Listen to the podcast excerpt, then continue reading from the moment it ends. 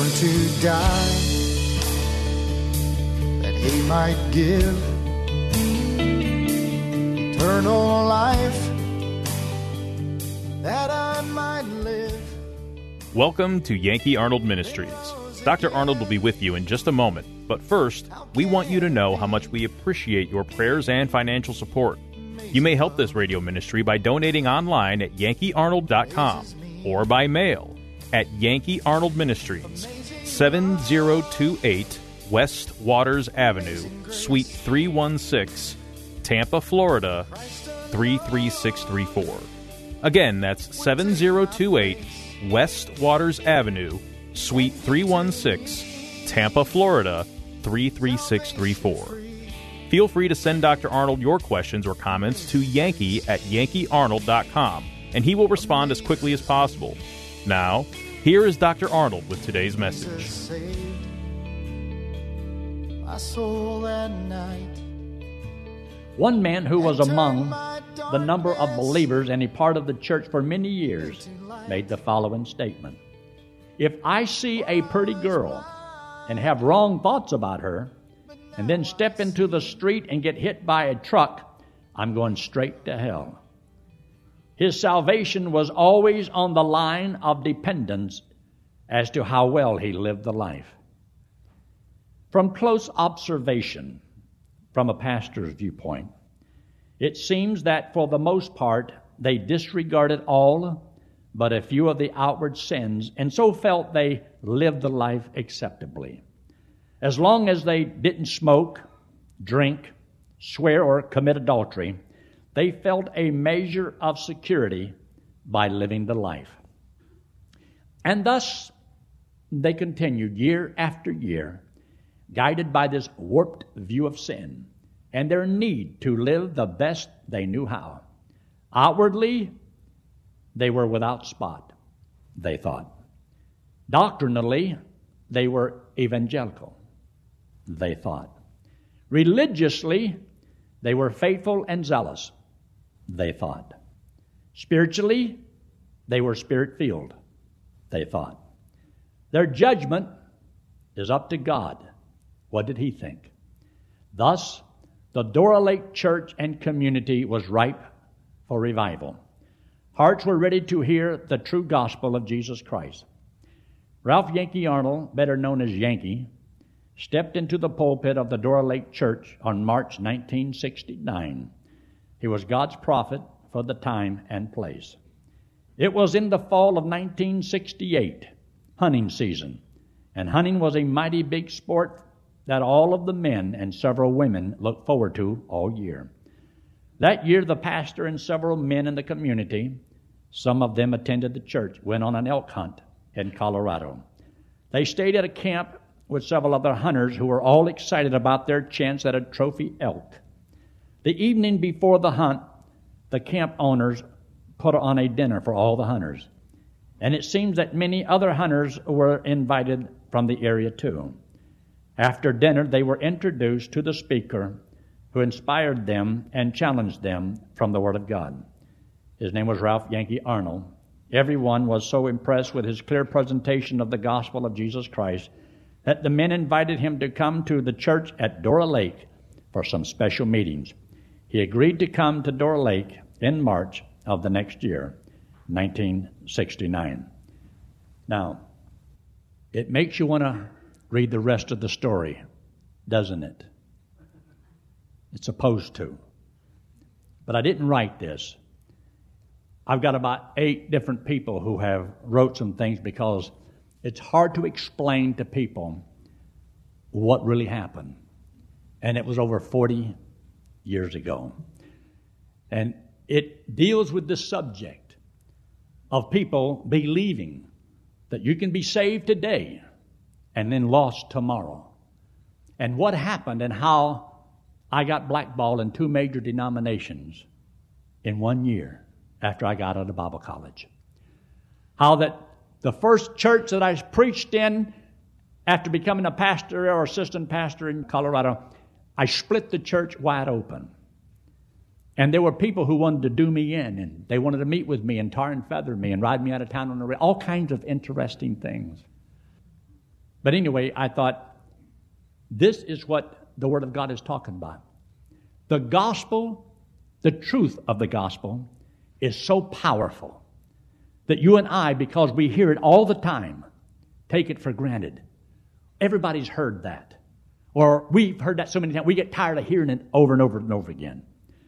If you get tired of hearing it, think of how many times I've had to say it. I've been saying the same thing for almost 50 years, and I never get tired of hearing it or telling it. It's the most powerful thing in the world. It's enough to save a man's soul and to give him the free gift of eternal life, and he can know that he's going to heaven whenever he dies. You see, when you tell a person that Jesus Christ really did pay for all the sins of the world, and that by trusting Him and Him alone, He gives you eternal life as a free gift that very moment, and in the future will never cast you out, never lose you. It automatically comes in a person's mind. Are you trying to tell me that I can trust Christ as my Savior and live any way that I want and still go to heaven when I die? Yes. That's exactly what I'm trying to get people to see. Any preacher who will tell you other than that isn't fit for the ministry. He's not a good man. He's a liar. And you can tell him I said so. I don't care what church, up and down the streets. If you do not believe in eternal security, that once you're saved, you are always saved, they do not understand the gospel. We're not just another church like all the other churches. We are different and we are unique because of the truth and the power of the gospel itself.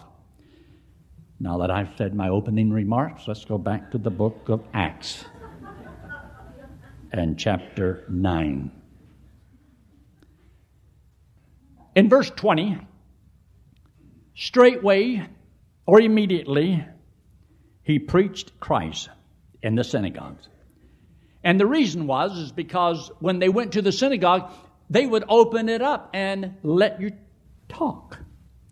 Wouldn't it be wonderful? I could just mosey into anybody's church and they say, Who would like to speak this morning?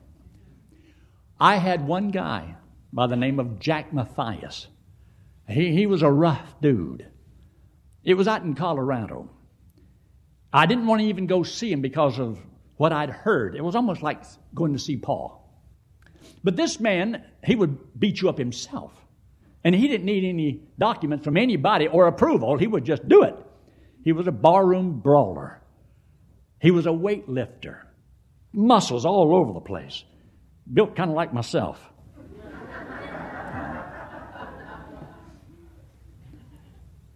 and this guy he latched onto it and he saw it was by grace and not by works. I, I, I, never did get through to him about how to serve the Lord. He just took that message, that gospel, and man, he would preach it to everybody. But he had trouble kind of, you know, cleaning up his life and watching what he said or how he said things. He was just crude and rude, and he would get a hold of him and say, Now, you trust the Lord. I said, Jack, you can't do that. It was the only way he knew, but he did it. And some of them trusted the Lord because they knew they could die at any moment. He says, Yankee, let me tell you what happened. I said, what happened, Jack? He was always calling me up telling me what happened. He says, You won't believe it. He says, I went by the Mormon church. He says, and I just thought I'll just walk in and see what's going on. Now, he wasn't a faithful guy. He would do things in spurts. But he walked by a Mormon church and he walked in and he went into their little Sunday school class. He says there were about 10, 15 of them in there. He says, and when he walked in, they asked him, Is anybody like to say anything? Well, Jack says, Yes. So they thought he would say something wonderful about the religion of Mormonism. He didn't. He hit the gospel as strong and as clear as he knew how to hit it. And they didn't know what to do with him. Because, I mean, what would you have done with him? And he talks in a very intimidating way. But he would tell me what he did. And then he would do different things. It was just incredible things. But he didn't think about it, he just did it. You know, just do it. Well, the Apostle Paul goes into the synagogue. And I just want you to see this right quick. Look there in chapter 13. Chapter 13. And uh, look in verse, um, verse 15, where it talks about, yeah, verse 15. And after the reading of the law and the prophets, the rulers of the synagogue sent unto them, saying, Ye men and brethren, if ye have any word of exhortation for the people, say on. Then Paul stood up. And that's how they got their opportunity. So they would go to the synagogues and they'd wait for the right moment, and boom. And uh, you never know what was going to happen. Remember, at one time, Jesus did that. And he says, This day is this scripture fulfilled in your ears. So go back to Acts in chapter 9 and verse 20 where he says, And he preached that Jesus Christ was the Son of God. By saying he is the Son of God, you're deciding he is deity, he is God in the flesh. And that's what it referred to. That's what it meant. It's also mentioned that up there in verse 22. But first of all, verse 21, but all that heard him were amazed. And says, Is not this he that destroyed them, which called on his name or this name in Jerusalem? And came hither for that intent, that he might bring them bound unto the chief priest. See, he had a testimony that preceded him. People knew about this man. But see, God got a hold of him. God can change people. I one time was speaking in a rescue mission, and I was 21 years old, and I, didn't know much. And I was at the rescue mission, and they have all these drunks, you know, come in there and they sit down there because they get a free meal if they listen to the message. And sometimes the guy wouldn't show up, and they'd let me speak. So I'd get up there and I'd preach. I don't remember what I said. But I know that whenever I was preaching this one time, all of a sudden this great big dude, I mean huge man, he just stared me down. Next thing you know, he stood up. And I'm talking, but I'm trying not to let myself be you know, intimidated by this, this guy. But I was. And then he, he walked out to the aisle. And then he started walking down the aisle and he kept staring at me, just staring at me. And I thought, there ain't nobody in here to protect me. The guy that run the rescue mission is back there in the back room, and this guy's coming down the aisle. I haven't given an invitation. But evidently he had heard that that's what you're supposed to do, I hoped. But he walked all the way down to the front. And then he walked and got right dead in front of me. And then he stared at me. And then tears came in his eyes and he said, I want to be saved. Yes. I talked to him about the Lord and he trusted the Lord right in front of everybody. But I've seen the gospel so powerful. I went one night to watch somebody else give the gospel. I'm hoping that sometime they wouldn't show up and I get a chance, but this time this guy, he showed up. He preached the gospel, or what he thought was, it wasn't. But there was a guy there that wanted to get saved. And so he says, um, um, if you if you want to get saved, there's a room in the back. Go back to that room. Well, about five, six, seven guys got up and walked back there. Well, I was already in the back. So I thought, I am going to watch and see what he says. I want to learn. So I stood to the side, and these guys are in there, a bunch of winos and so forth. And he comes in there and he looks at me and he says, um, uh, he didn't have a clue what to do. He said, okay, all of y'all kneel. Kneel in front of the, um, uh, the chair of the couch. So everybody, they knelt down. I just watch. I think this guy knows what he's doing. He didn't have a clue what he was doing. Um, Okay, reach into your pockets, and if you have anything in your pocket, take it out and put it up on the, on the chair. So these winos are fifth. cigarettes. And he said, if you got anything like, you know, you shouldn't have, put it on. And so they were doing the best they could. And then he looked at me and he says, what do I do now? I told the guys, I says, pick up your stuff. I says, that has nothing to do with the gospel. And I talked to him about how to have eternal life. And I explained it the best I could. And they'll trust the Lord. The guy thought I was, you know, whew, somebody. Just the gospel. See, people don't have to quit something or join anything. They don't have to give up all their sins and things like that. Salvation is a gift. If people could only understand that and believe that. Well, he preached that.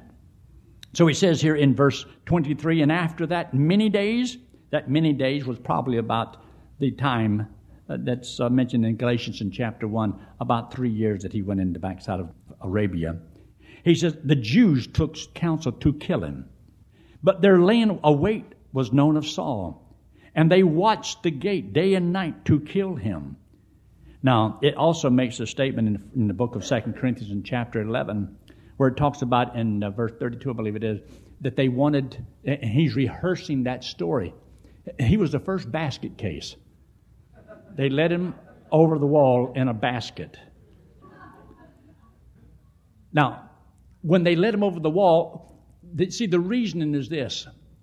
In the book of um, uh, Matthew in chapter 10, uh, which is tremendous in talking about the disciples and not to be afraid, not to be afraid, not to be afraid, and talking about you know serving the Lord and the rewards that you get.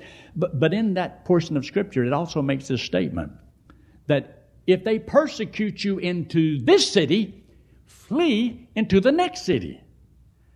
Now, if Jack Matthias had been there, he would not have fled; he would have shot him or stabbed them or cut off their heads, uh, like the Apostle Peter would have done. But he says, flee and go to another city. In other words, if you're witnessing to somebody and they say, I don't want to hear that, get away from me, leave me alone, thank you, sir, go to another one. Just leave them alone, go to another one. And if they persecute you, go to another one. Go to another one. And go until you can't go no more. But you don't stop. You just go someplace else. You just stay at it. Now, in verse 26, and when Saul was come to Jerusalem, he essayed to join them. Three years later, he says, to the disciples. But they were all afraid of him and believed not that he was a disciple. Three years later, they were still not sure about this guy. And it says in verse 27 But Barnabas, who was a, a person who came alongside, this is also referred to in about him that he, uh, in the book of uh, Acts, chapter 4, I believe it is, that his name, uh, it means comforter, alongside, uh, to help bring a person along. And that's what he was doing. I believe his name was called uh, Joseph, or as it's written, Jose. But he was, his name was changed because of the way that he could help somebody and come alongside and, and bring them along. See, the other disciples didn't want him, and he had to be the one that was kind of breaking them in. Everybody needs a friend. Everybody needs somebody to kind of help and walk and guide them along. And this is what makes it so hard sometimes and difficult. People go off to Bible school and they don't have a personal friend that they know. It really helped. When I went to Florida Bible College, I didn't have one of those. I just became friend with everybody, I guess. But when I went, I used to think, I wish there was somebody else here that was my friend that knew me that but it didn't happen that way. Sometimes it don't always work. But i know this is a great comfort in having other people who know how you think and how you feel and know what you're going through. And so paul had somebody who did this for him and helped him. In verse 28 and he was with them coming in and going out at jerusalem believe this was the 15 days that's mentioned there in Galatians chapter 1, verse 18, because he did go to Jerusalem and he was there about 15 days. In verse 29, and he spake boldly in the name of the Lord Jesus and disputed against the Grecians. Now, disputed means they, they had strong arguments, they were not on the same page. But he would take the scriptures, the Old Testament scriptures. I wonder what that was like when the Apostle Paul knew that all those scriptures that he had learned all those years at the feet of Gamaliel and studying the law, and then all of a sudden he trusts the Lord, knowing that it's Christ. How those scriptures that he had read and studied all of a sudden becomes lights and he could see so much. I would have loved to hear their gospel presentation using the Old Testament scriptures. I bet they had insight into those scriptures that we don't have today. because that's all they had. And the Holy Spirit, how would you like to have been one of those that was on that road that day when Christ came back from the dead? And it says that he preached unto them and talked to them about those things concerning him in the prophets and the laws and in the Psalms. He says, concerning me, and how he opened up their eyes and their understanding. And all of a sudden they could understand in a moment where you and I have to study for how long to learn some of the things that they could see and understand. Man, that must have been awesome. But in verse 30, which when the brethren knew, they brought him down to Caesarea and sent him forth to Tarsus. Then had the churches rest throughout all Judea and Galilee, Samaria, and were edified. And walking in the fear of the Lord and in the comfort of the Holy Ghost, they were multiplied.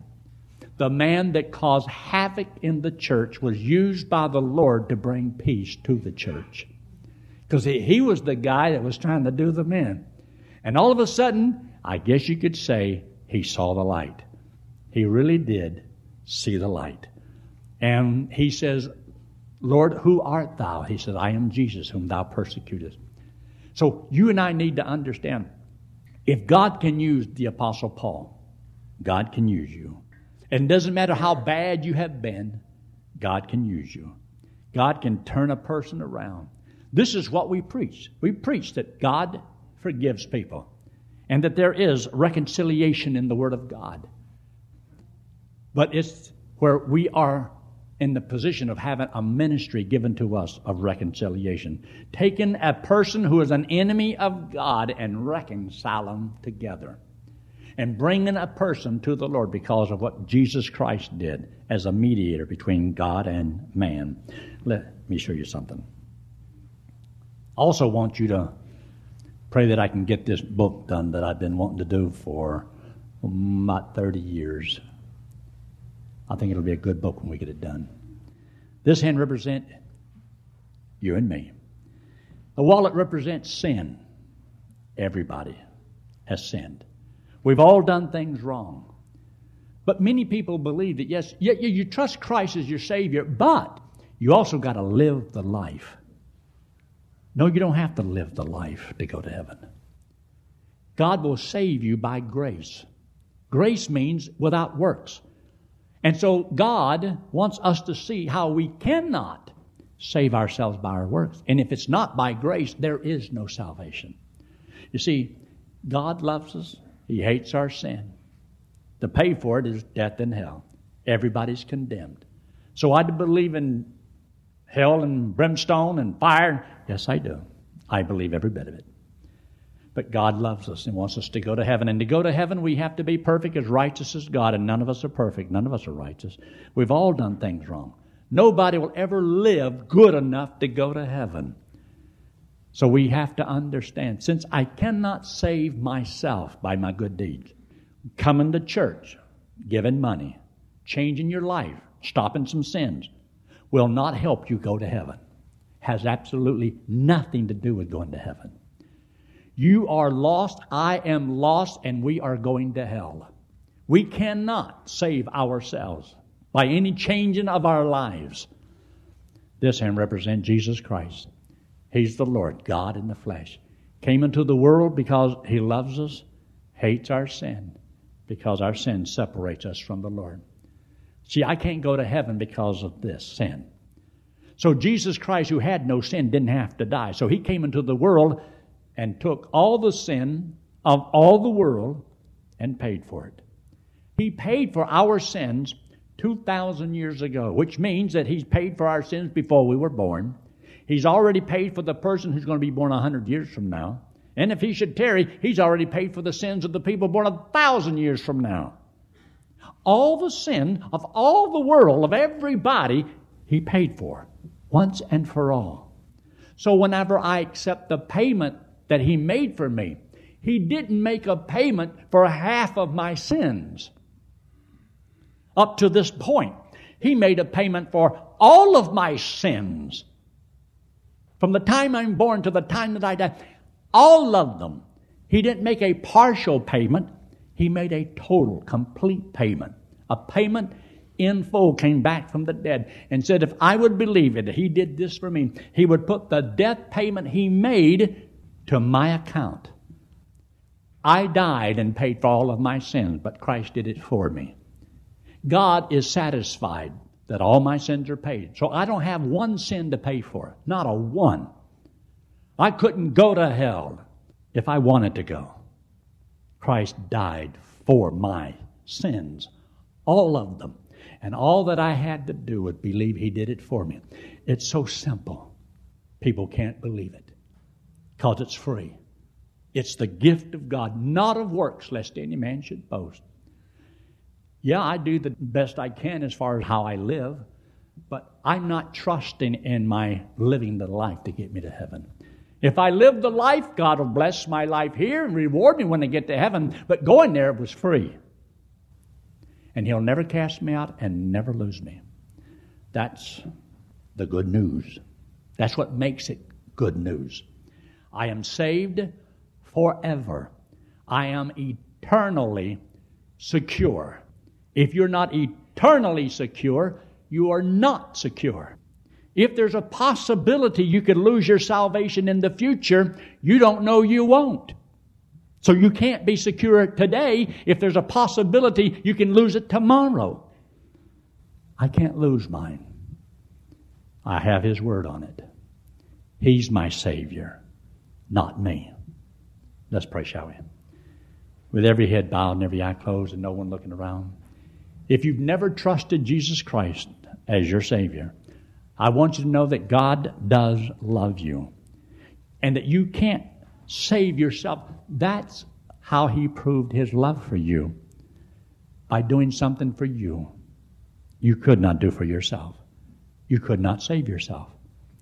And He doesn't need your help, He does it all. He came into the world and died and paid for your sins, and all He wants you to do is to believe He did it for you.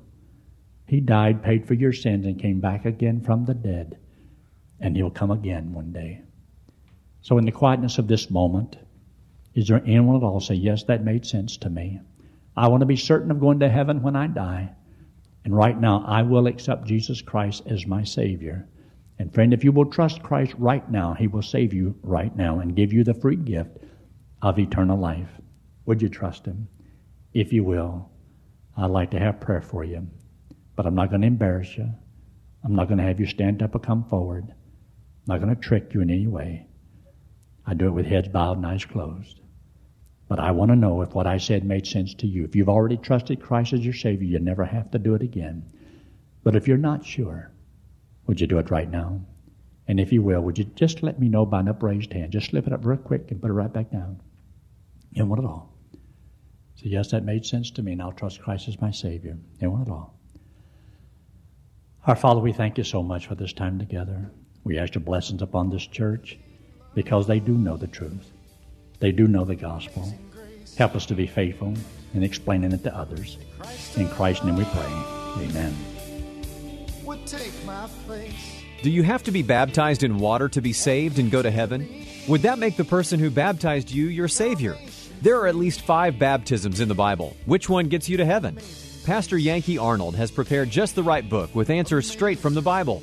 The book is called Gospel Driven Man, and Pastor Yankee wants to send it to you free of charge. Simply write to Pastor Yankee at Yankee Arnold Ministries, 7028 West Waters Avenue, Suite 316, Tampa, Florida 33634, and request the book. Or request by email at yankee at yankeearnold.com. That's yankee at yankeearnold.com. Thanks for listening to today's broadcast. We pray that today's message was a blessing to you and your family. You may help support this radio ministry by donating online at yankeearnold.com or by mail at Yankee Arnold Ministries, 7028 West Waters Avenue, Suite 316, Tampa, Florida 33634. Friend, one day it will happen. The trumpet will sound, and we will be changed, caught up to meet the Lord in the air. So live today and every day, believing that the Lord is coming soon, and just keep looking up. Amazing grace amazes me.